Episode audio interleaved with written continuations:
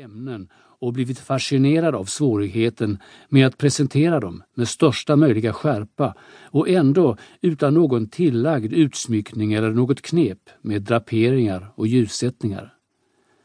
Det var detta som var min uppgift om jag skulle berätta historien om Ethan Frome. Och min plan för dispositionen, som möttes av omedelbart och okvalificerat ogillande från de få vänner jag på försök skisserade upp den för, tycker jag fortfarande var berättigad i det givna fallet. Det tycks mig rent av som om att medan en berättelse om komplexa och sofistikerade människor ges en konstlad atmosfär som författaren låter varje simpel betraktare ana och tolka, behöver det inte finnas något sådant missförhållande om betraktaren är sofistikerad och människorna som man uttyder är enkla. Om han förmår att se dem från olika håll görs inget våld på tolkningsmöjligheten genom att tillåta honom att utöva denna förmåga. Det är fullt naturligt att han skulle uppträda som den förstående förmedlaren mellan sina outvecklade personer och de mer komplicerade sinnen som man försöker presentera dem för.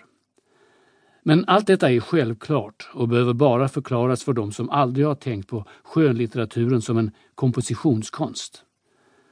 Den verkliga förtjänsten med min disposition förefaller mig ligga i en mindre detalj. Jag var tvungen att komma på något sätt att få min tragedi att komma till min berättares kännedom. Jag kunde ha satt honom framför en skvallerkärring i byn som hade serverat honom hela historien i ett andetag.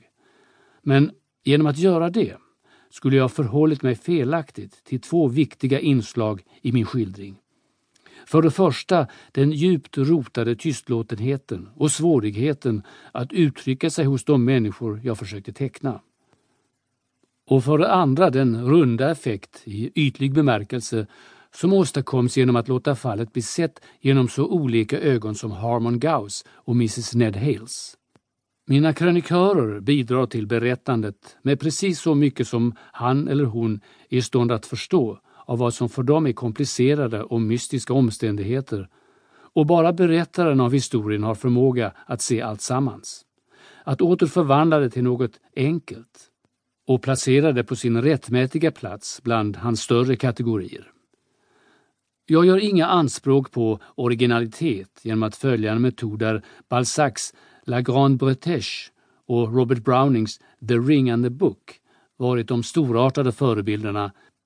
Min enda förtjänst är möjligen att ha antagit att det förfaringssätt som används där också var användbart för min lilla historia. Jag har skrivit denna korta analys, den enda analys av någon av mina böcker som jag någonsin publicerat. Därför att i en författares introduktion till sitt verk kan jag inte föreställa mig något av värde för läsarna förutom en förklaring till varför han beslutade att ge sig i kast med uppgiften i fråga. Och varför han valde en form för dess utformning framför en annan.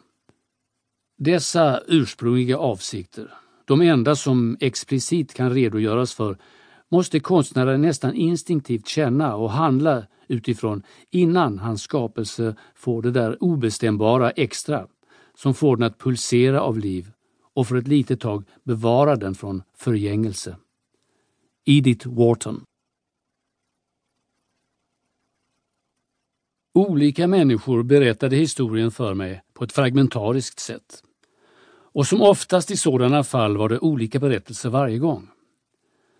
Om ni känner till Starkfield i Massachusetts känner ni också till postkontoret. Och om ni känner till postkontoret måste ni ha sett Ethan Frome köra fram till det, släppa tömmarna på sin svankryggiga fux och hasa sig över stenläggningen bort till den vita pelargången. Och ni måste ha undrat vem han var. Det var där som jag för flera år sedan såg honom för första gången. Och anblicken av honom fick mig att haja till. Till och med då var han den mest anslående personen i Starkfield, fastän han bara var skuggan av sitt forna jag. Det var inte så mycket hans längd som väckte uppmärksamhet, för de infödda var i allmänhet långa och gängliga till skillnad från de mer satta personerna av utländsk härkomst. Det var det där vårdslösa, kraftfulla utseendet han hade trots att en hälta bromsade upp varje steg, som om någon ryckte till i en kedja. Det fanns något dystert och otillgängligt i hans ansikte.